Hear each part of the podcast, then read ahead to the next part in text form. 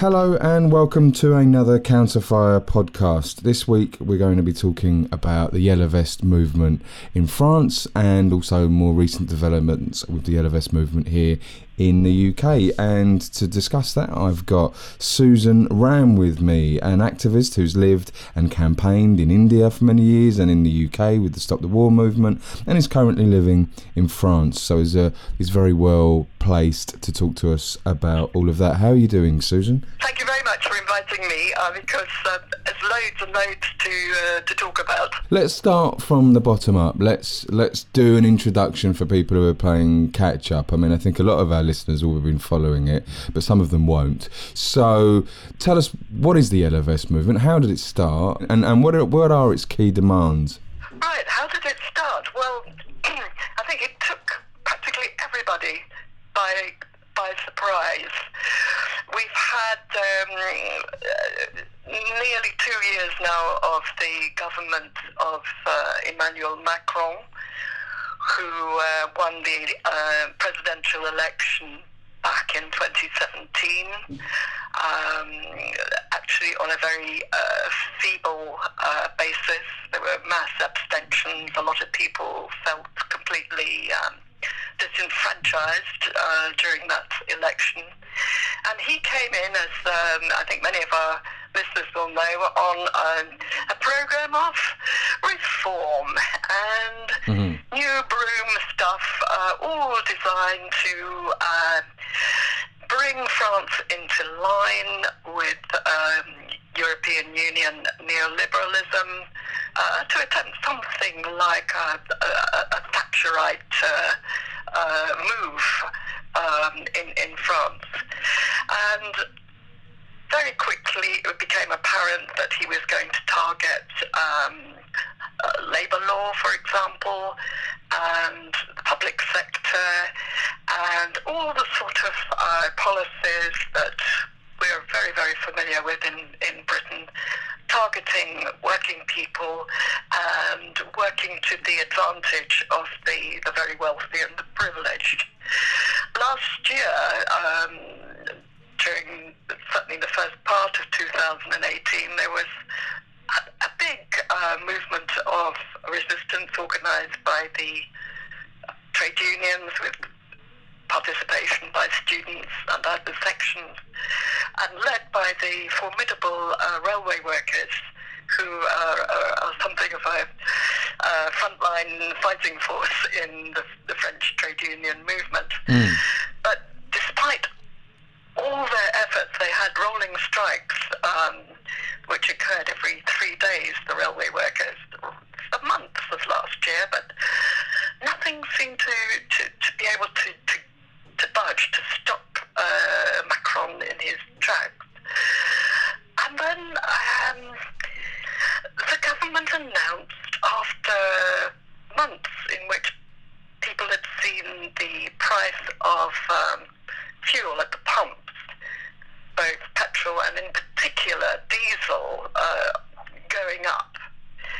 Um, the government decided to announce yet another hike in fuel prices, which was supposed to come into operation in January um, of this year, 2019. And this seemed to be, to play the role, if, if you like, of, of the last straw.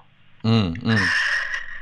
Um, to, it, it, it's incredibly important to people here in France, um, the, the, price of fuel, because we're talking about a very large geographical uh, country.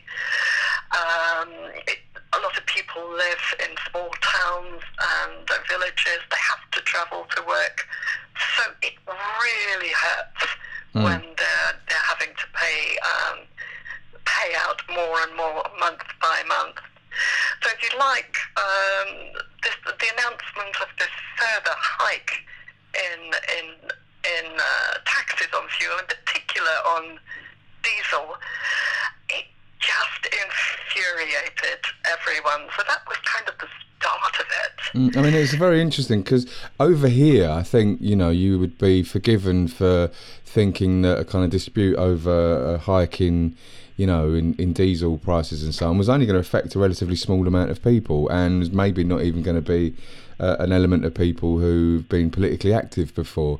I mean, there's some parallels there, but it is a slightly different in situa- situation in France, isn't it?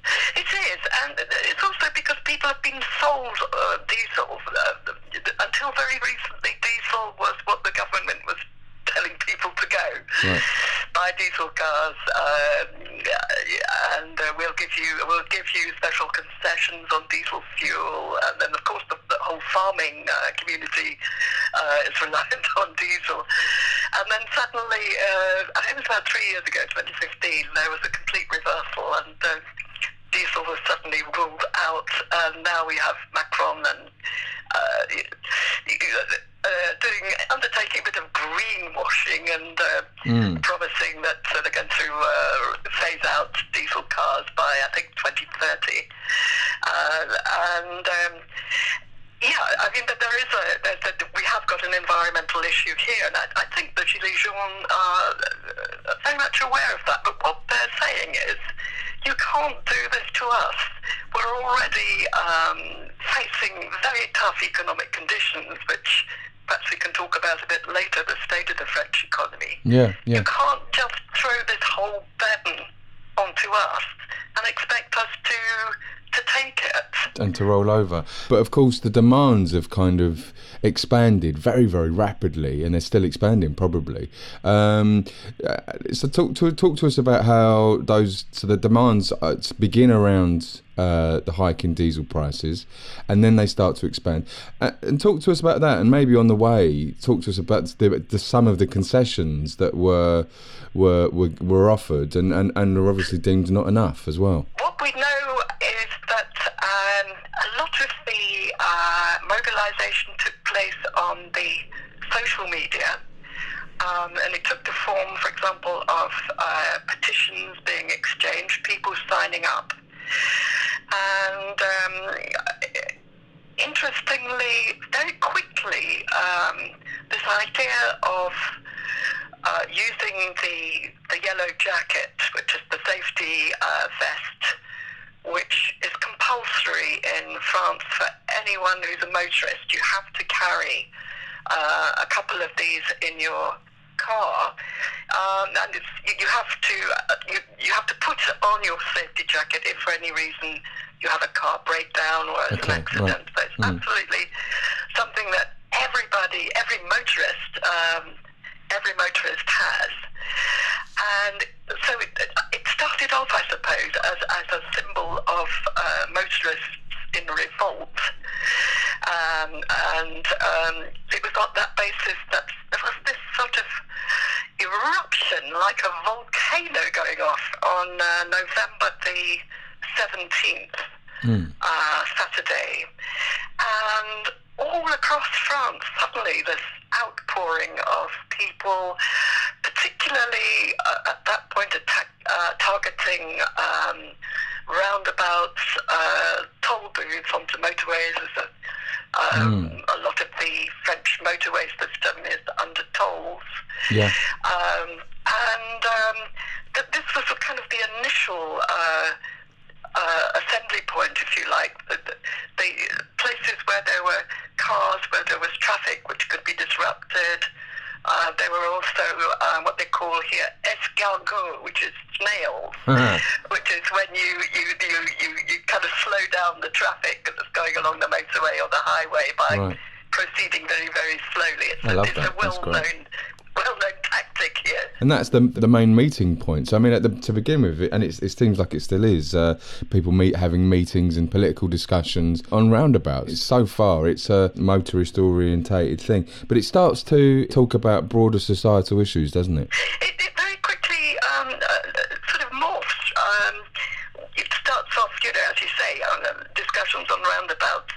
Um, but th- there was quite a rapid shift to towards um, city centres, um, marches, demonstrations, and it seemed to uh, liberate liberate something in people, and it seemed to call to people who hadn't necessarily been involved in uh, action before, political action.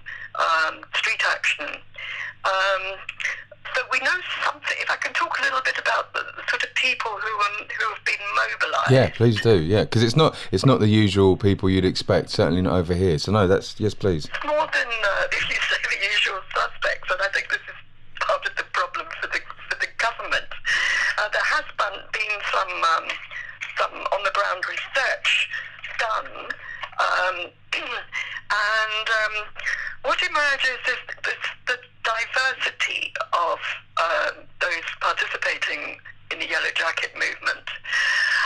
The, the largest, um, if you like, the core are definitely uh, workers and, um, if you like, lower level white collar employees, uh, people on, um, on low wages. But in addition, you have a significant number of small business owners, uh, freelance workers, and in, in France, freelance extends to a lot of different uh, professions. For example, nursing. Um, it, it's very common for a, freelance nurse to uh, come to your home to give you an injection, for example.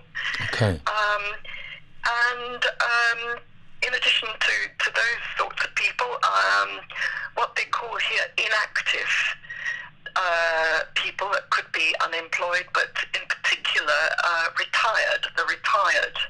Um, anyone who's uh, receiving a state pension and is again experiencing difficulty.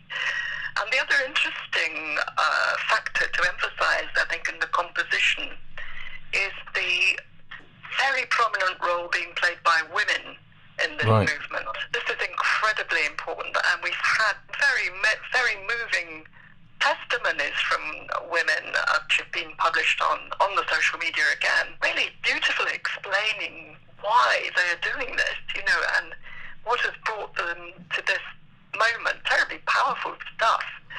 And the, the women who feel left out, nobody listens to them. Uh, often these are women who have not been part of the trade union movement. I mean, I mean, there was that brilliant footage I saw of of of a very diverse group of women, almost exclusively women. I think there was there were some some men, but mostly women. And as I say, a very diverse ethnic group. I think they were dancing and singing at a toll booth, uh, and that sort of that was a kind of, especially at the time when we were hearing kind of, oh, this is bigoted white men, kind of the equivalent of what we might call Little Englanders here but you're saying it absolutely wasn't that. And um, so, tell us a bit more about about what women have been saying online. the women in their um, were providing really um, uh, personal histories of uh, of, of, of great poignancy. Really, um, in many cases, they were people involved in caring for family members. They were uh, on very low incomes. They were struggling. They felt they were voiceless. Nobody was listening to them. And um, something about this this movement um, with, with its, uh, if you like, its disconnect a bit from traditional forms of uh, political mo- mobilization or trade union mobilization uh, that, that is pulling them in, that is making them feel um, listened to and respected and important and uh, people with something to contribute. I think this is a very, very important aspect of this movement, that it's uh, a movement in which people feel empowered, often uh, for the first time.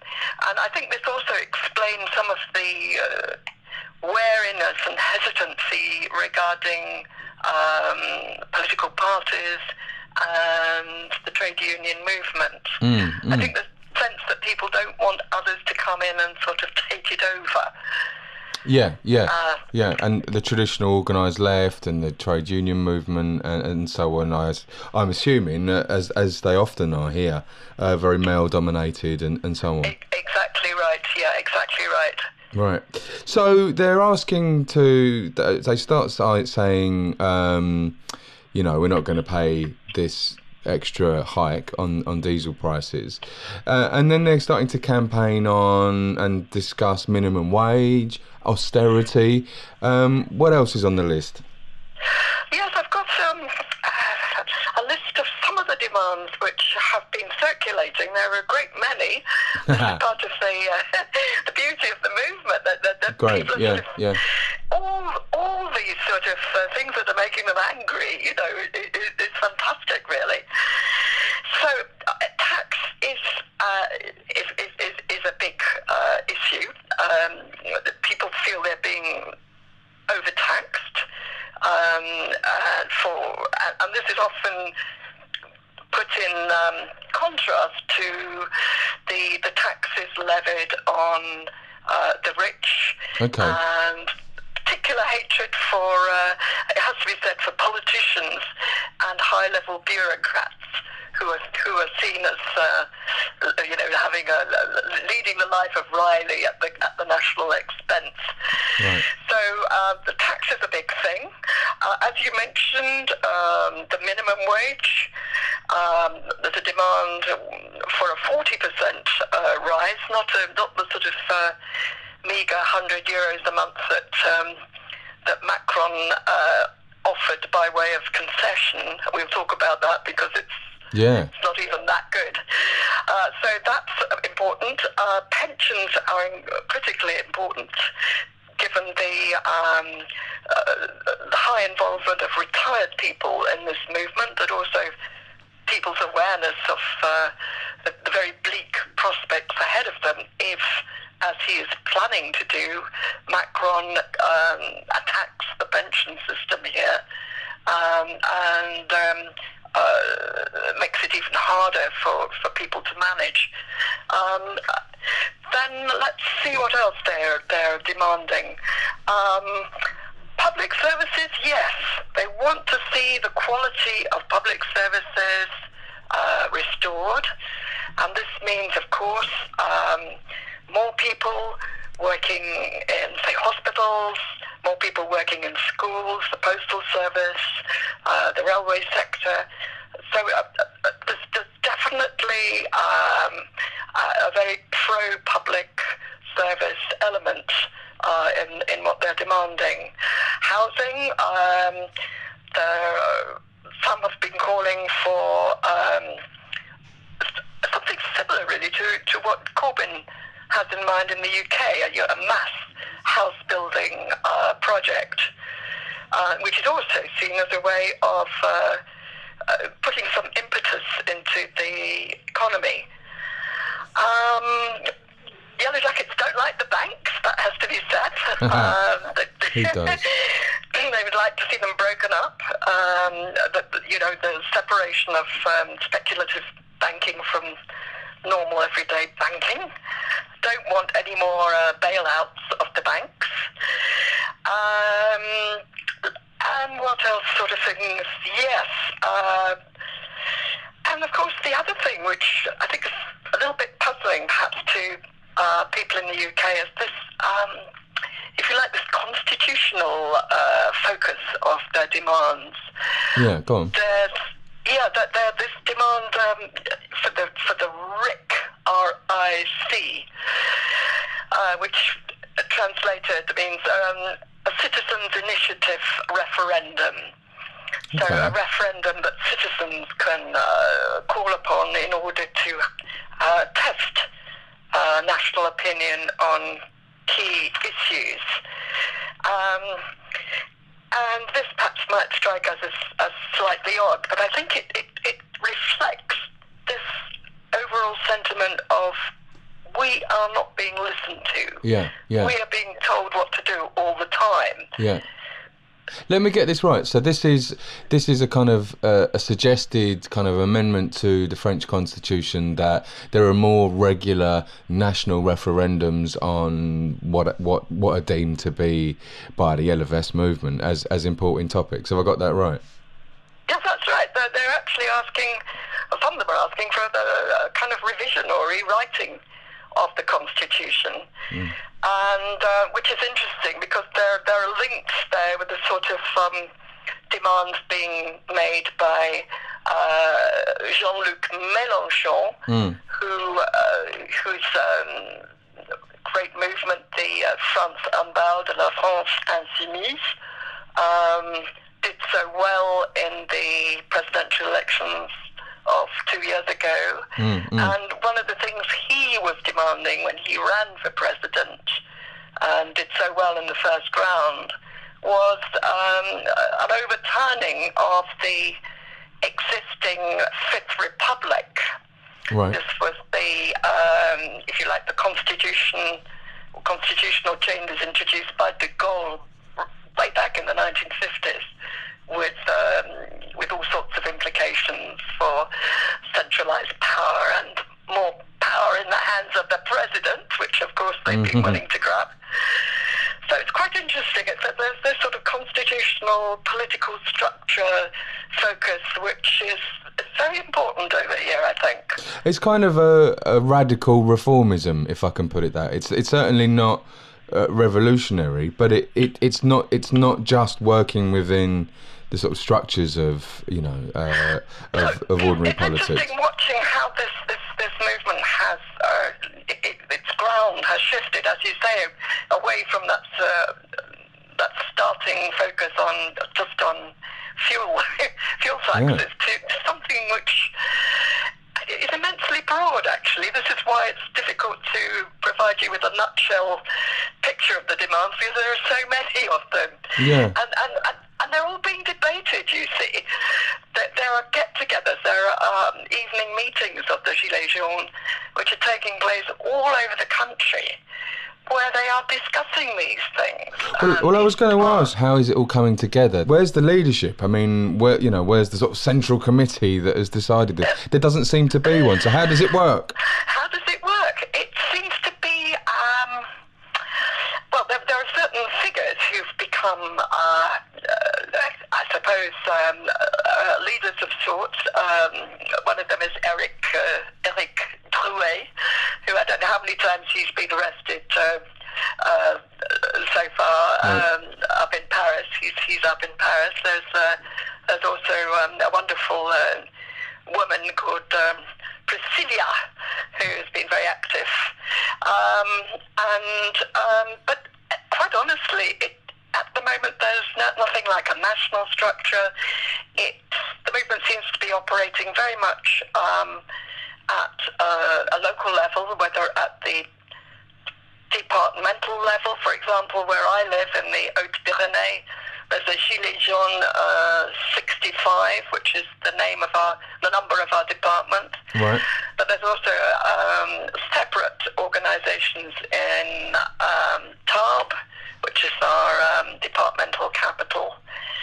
And in the neighbouring um, department of Haute-Garonne, there is, of course, a massive uh, organisation in Toulouse, which has been one of the most active centres of the, of the Gilets jaunes. That, again, is an interesting development. What's interesting is that you, you remember 1968, and it, it always kicked off in Paris. Here, a lot of the impetus is coming from other parts of the country, big regional centres, Bordeaux, uh, Toulouse, uh, Nantes, Marseille, but also smaller places, um, medium-sized cities, have been showing incredible persistence and ingenuity in this movement. So I think that's an important point to, to emphasise the spread of it.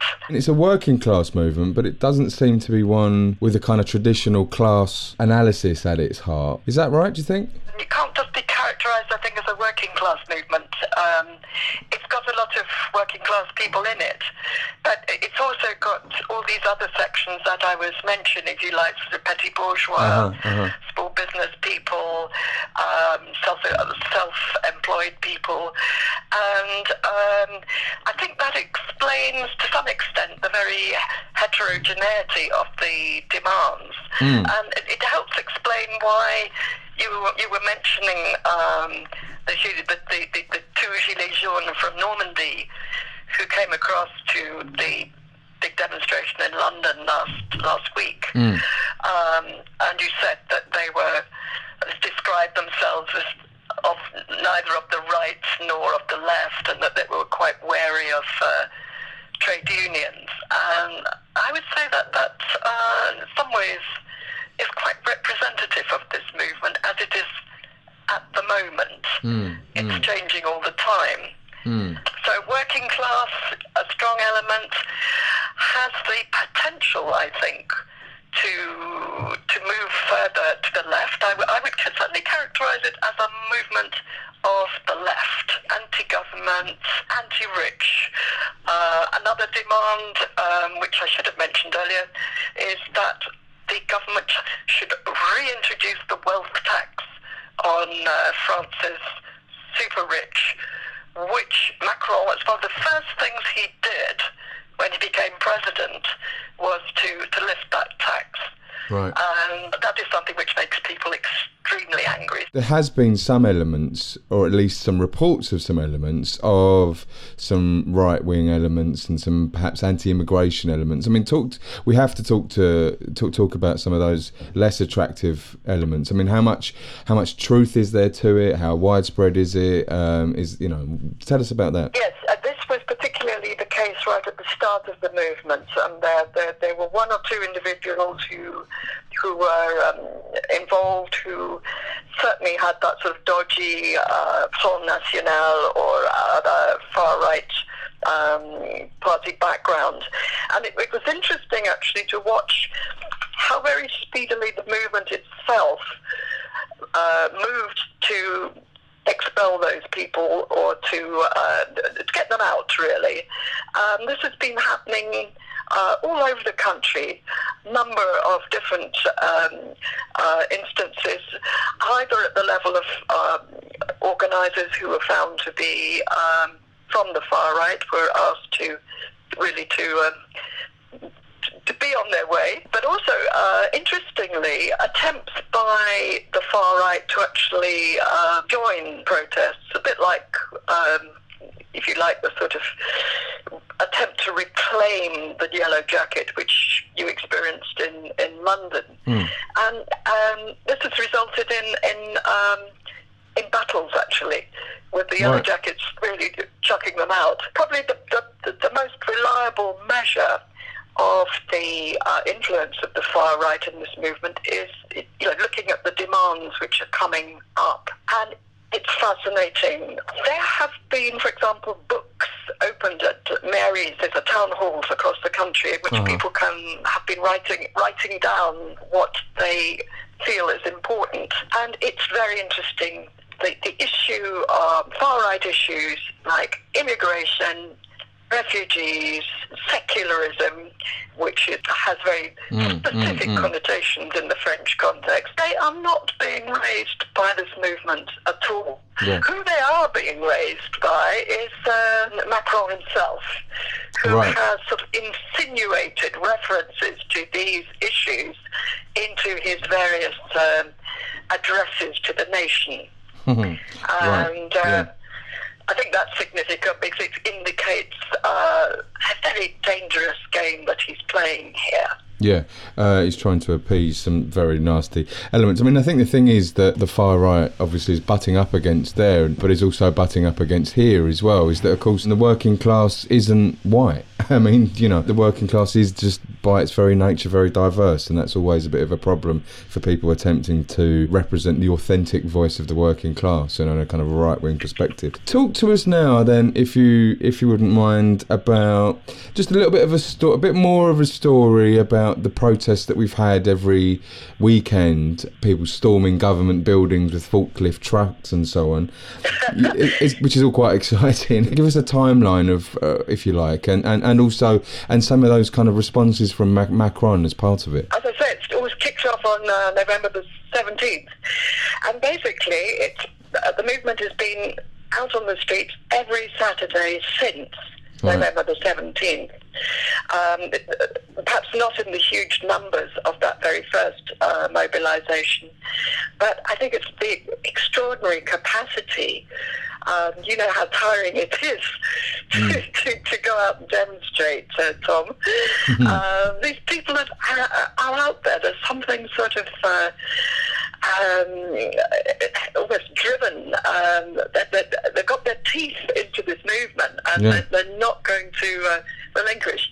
And it, as I said, there was a shift away from the initial focus on roundabouts and toll booths and, and, and highways and things towards city centre mobilisation, and that quickly uh, led to very, very big confrontations with the police and security services, mm. who, uh, has to be said, in France are. Uh, in many cases, complete thugs. Yeah, yeah. Um, we'll talk. I'd like to just perhaps talk a little bit about the sort of um, violence that's accompanied this. Well, do please do. I mean, there's been some deaths. There's been people who've lost hands and eyes and all kinds of stuff. Yes, do tell us about that. Absolutely. Yes, there's actually um, a, a, website that's trying to keep a tally on on the. Um, on the, on the casualties, and it, it, it's you know by by any uh, standard, it's it's deeply shocking. Quite early on, there was a death in Marseille, an elderly woman who happened to be a Muslim woman who happened to be closing the shutter of her house, obviously trying to uh, um, not get involved in the Gilets jaunes, yeah, sure. was struck in the eye by a struck took a direct hit by a grenade and was killed. Uh, and, and let's be clear, that where who, where did that grenade? That was the police, was it? Yeah. It was the CRS or the police, but it would be one of the uh, security organisations right. yeah, they yeah, have. Yeah. The point is, they have these they have these weapons. They're routine in France. I would describe them as um, they're high velocity supposedly non-lethal uh, ballistic weapons, um, which go under various names. Flashball is one. Um, they contain uh, rubber um, elements, but in many cases, um, the, the, force with which the um, these elements are let off mm. is indiscriminate and extremely dangerous. So, hence the loss of eyes that you, you mentioned, multiple now. Uh, people have, lo- have had their hands uh, torn off. Uh, they've had their limbs torn off. They have suffered uh, huge sort of uh, internal bruises. We've had a, a young uh, firefighter in Bordeaux the other day who, with his wife, was just participating in um, the the protest was taken out by one of these weapons um, and had to be put into uh, uh, a, sort of temporary coma because his head injuries have been so so bad. So. Mm. In, in addition to um, the regularity of these movements, you know, the fact that people are coming out week after week, they're coming out in circumstances which are truly, truly horrific. Mm, mm. And with the with the threat of, of very serious injury, mm. apart from all the unpleasantness of tear gas, water cannon. Mm. Um, this is the way, you know, this is the French state mobilised to to crush this movement, really. People are not being cowed, are they? Not at all. In, in, in many ways, it's making people uh, more resolved. Mm-hmm and more angry, and, mm. and everything everything that their president has to say is making them even more furious. Well, let's talk about that. Um, yeah, let's do because I mean we've we've got some of the sort of physical, if you like, response from the state state machine. But what's what's Macron himself been saying to about all of this? First instinct was to. Um, uh, perhaps uh, try and head off the uh, the charge by uh, through minor concessions. Right. So, for example, the, uh, the, the promised tax hike on fuel has been not withdrawn but postponed. Okay. And then he also offered, um, I would say, token but still significant concessions. Uh, this small increase in the minimum wage, which I mentioned, mm-hmm. um, which which was was not as good as it appeared. It, there was, it was part of it was already uh, in process, so it wasn't, um, if you like, uh, something new. And then um, uh, making it possible for uh, overtime to be paid without tax.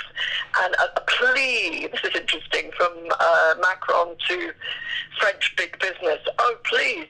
Uh, I'm not going to force your hand, but would you please reinstate the end of the year bonus for your employees? Okay, and what did they say to um, that? Some of them, some of them sort of rushed to comply. I think they were lent on a bit. Uh-huh. Um, but this is all very small. Um, sure. You know, yeah, and, yeah. You know, the thing about it is, for the first time, this man has been actually stopped in his tracks. Yeah. And since making those uh, minor concessions, he has been, you know, puffing himself up again and uh, saying no, no more, no further, and um, really sort of bombarding uh, people with um, whether it's a fireside chat from uh, uh, a gilded room of the um, Palace, or uh, the latest thing he's, he's sending out to everybody a very, very, very long letter which starts off by telling them that their country is a country like no other. Oh, no other country, apparently, is um, so open to to refugees and Uh-huh. uh, people in difficulty. so you can imagine the hollow laughs this is Yeah. getting. Yeah, yeah. So, so he, he basically he's made um, some minor concessions. For the first time, he has actually been um, forced to stop. But um, he's, I think, a man who is incapable of listening, incapable of realizing that he he needs to uh, engage in a serious way Hmm. and he he's got this tremendous instinct that he needs to control everything that's happening. Hmm. Uh, as part of a part of the letter that he's just send, sending out now, the people in France will be getting it. He's initiating a national debate, and um, this, of course, is all uh, carefully laid out under headings. Uh, what should be discussed, and you know, it's just it's people are just laughing at it. There are Yeah. endless. Uh, It sounds very out of touch, doesn't it? proofs Already been written. Yeah. His popularity, I, am assuming, is plummeting. T- talk to us about his ratings and all this kind of thing. When Macron was elected president, there was a little buzz which surrounded this um, from, say, The Guardian. and. Yeah, the liberal media, Economist he- they loved him. They thought he was, you know, the, Times. the Yeah. saviour from Marine Le Pen. Yeah. Discussions with, with people here who said, well, surely he's going to be a breath of fresh air. And I said, he's going to fall very, very fast and very hard. Yeah. And even I was taken by the surprise, by surprise by, by how far he has fallen Yeah, and how yeah. fast Yeah. he has fallen. He, I think it, he started off with something like 60% approval ratings, and it's really been a more or less unbroken line downhill Hmm. uh, since then. He's now hovering around something like 20% or, or, or, or Wow. even less. Wow. Yeah. So he is Im- immensely unpopular. It's very hard to see how he will be able to uh, to see out his five years of um, presidency. Sure. So, I mean, I think, we, and we've seen this across Europe, certainly in this coun- in Britain uh, and and in other countries uh, throughout the world uh, recently. And there is a, this huge dissatisfaction with neoliberal institutions. Most of the time, that means governments, national governments. What we've also seen on on the streets of some of these yellow vest demonstrations, which again I think has confused people who have a very kind of solidly Remain attitude over here in the in our, our kind of relationship to the EU, um, but also confused the easily confusable liberal media. Um, is of course that there there is a kind of developing anti-EU and even Frexit element to some of this stuff. I mean, we've seen Frexit signs carried on on, on some of these, uh, you know, French exit from from the EU. I mean, talk talk to us about that and, and how widespread that is as well. Yes, I think you're, you're quite right. This is being underplayed by the main, mainstream uh, media. Um, you're, you're quite right that there is um, the, the European Union is um, very much something which is being uh, discussed by these uh, mass meetings of yellow jackets. Um, and what what is interesting is that people have long memories, and they remember the referendum that was held in France in 2005 um, on the proposal to ratify this new. There was a new European constitution. Which was being mooted at that time, which was going to take uh, the European Union in a firmly neoliberal uh, direction, which was, if you like, to Mm. entrench its neoliberal character. And there was a referendum held in France on whether to ratify this constitution. That was back in May uh, 2005. Yeah. And um, interestingly, it was a victory for no. Uh, Right, right. 55% of um, voters, and it was a high turnout, nearly 70%. 55% of people said no, 45 said uh, yes. And this was followed a few days later by the same thing happening in uh, in Holland. Yeah. And so, you know, the, the, EU has a lovely sneaky way of doing things, don't they, to get the result they want. Yeah. Uh, so basically, what they did was they um, reintroduced the constitution in another form two years later, called the Treaty of Lisbon, and uh, that was not uh, ratified. That did not have to be ratified by um, a referendum, and people here remember that. Right. Yeah. They remember that they voted against this constitution back then Right. and that's why um, it, it's it's definitely there in their in their thinking. They, uh, I think, there is definitely an im- an impulse among some to leave um, to leave the EU. It has. Uh, um, you know, it has important implications here because obviously uh, France is part of the uh, eurozone, so it's um, Mm, so it's, uh, so it's a it- bigger quite, question. Quite, Yeah. quite yeah. a big, quite a big step. Uh, you know, it's perhaps a bigger step uh, than it that might be in the UK. Mm. But that that um, that sentiment is definitely there. Where next is is the kind of obvious question, and where next for us over here, really, as well. Where is it going? Well, I think it's almost built into this movement. There's a certain impetus in it. The, the fact, the terminology which is used by the Gilets jaunes, they talk in terms of acts.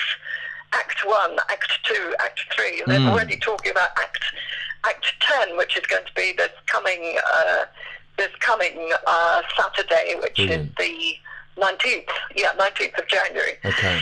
So they, they definitely see it as something which is rolling, which is unfolding, in which I think this is incredibly important too, that all their ingenuity and creativity can be, uh, can find expression. I, I've been astonished by the, the variety of forms that protest has taken over here.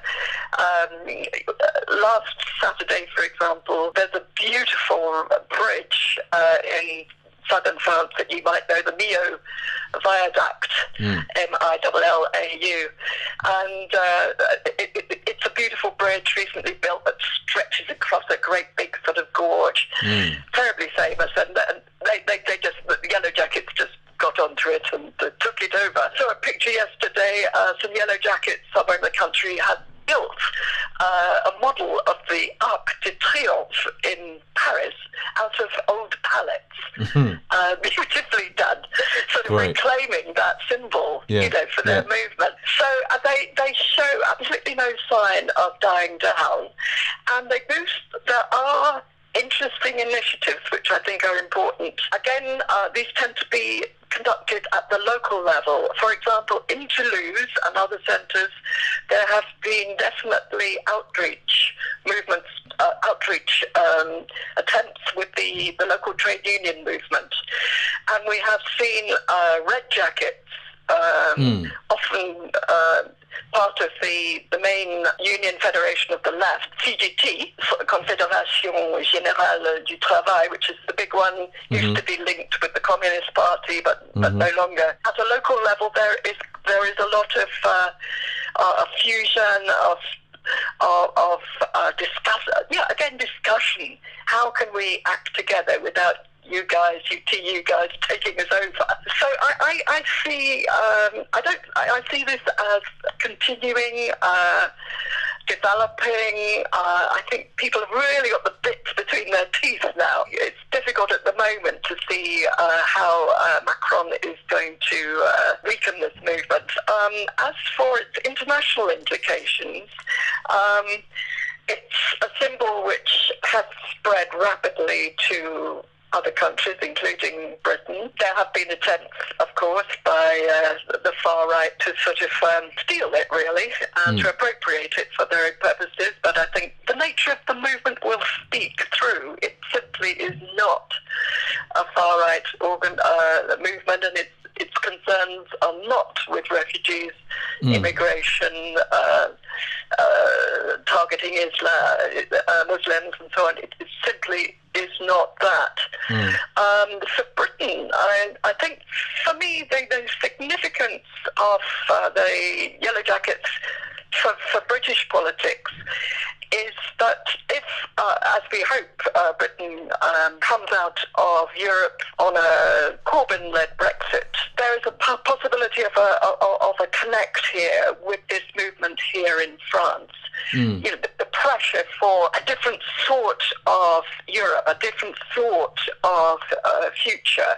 Um, I, I, do see that a mutual reinforcing, a mutual mm, sort of mm. uh, alimentation, if you like. You know, you referred to it earlier, and, and uh, we had the People's Assembly called a general election now demonstration this Saturday, just gone, the 12th, uh, January the 12th, which was a very, very positive demonstration and had a huge kind of media impact, partly because many people did kind of embrace the yellow vest kind of iconography, as it were. And we had two people, as you mentioned, from the Normandy yellow vests coming over. It sounds like they were, as you say, very representative of all the things that you've been saying. You know, we're not we're not far left, we're not far right. We're wary of the big kind of labour institutions like the main trained unions and so on. But you know, it's diverse. It's not a racist movement. It's not an anti-immigration movement. And they obviously felt that they had most in common with the anti-austerity movement um, in this country than any other movement. That speaks volumes. I mean, I spoke to a Guardian journalist who was saying, well, you know, you've got thousands and they only may have had tens of scores, they being the far right, I should say, on the streets on, on Saturday trying to appropriate the yellow vests. Uh, but on social media, which is terribly important these days, uh, in Britain it looks like it's the other way around. That may or may not be true, although it's people picking their own yardsticks for these things. I mean, I think we definitely had a mobilisation of several thousand on Saturday, and we had representatives from big organisations speaking on that, and of course the LFS themselves were on our demonstration. So I think, in a sense, I think already the left uh, can legitimately claim certainly dominance, if not full control, over the LFS movement in this country. Yeah, it, it comes from it comes from the, the movement and its demand. So the, the far right will not get far with this because uh, we know they are not uh, anti-austerity. For example, um, Marine Le Pen, uh, leader of the uh, what used to be called the um, the National Front now has become the National Rally. They're trying to pretend that they're, they're trying to become fluffy. a newer, nicer organisation. yeah. She has categorically ruled out um, the demand for an increase in the minimum wage, for yeah. example. Yeah. She's against, she's opposed to that. So, and, and, I think that has um, impacted uh, the Yellow Jackets. They're, they're aware of, uh, you know, how, how uh, she really has very little connect with their with the bread and butter issues that they're they're, they're up against. Mm. And I, I, think it's important over in the UK to keep on hammering this point. You know that, that, that this is what the Yellow Jackets in France are about. They are not they are not about uh, you know the, the Tom I, you know Tommy Robinson and his uh, mm-hmm. his sort of uh, foul uh, foul politics. He has no connection with them whatsoever. And in fact, if he if he were to set foot in France, I think he would be given a very a very interesting welcome.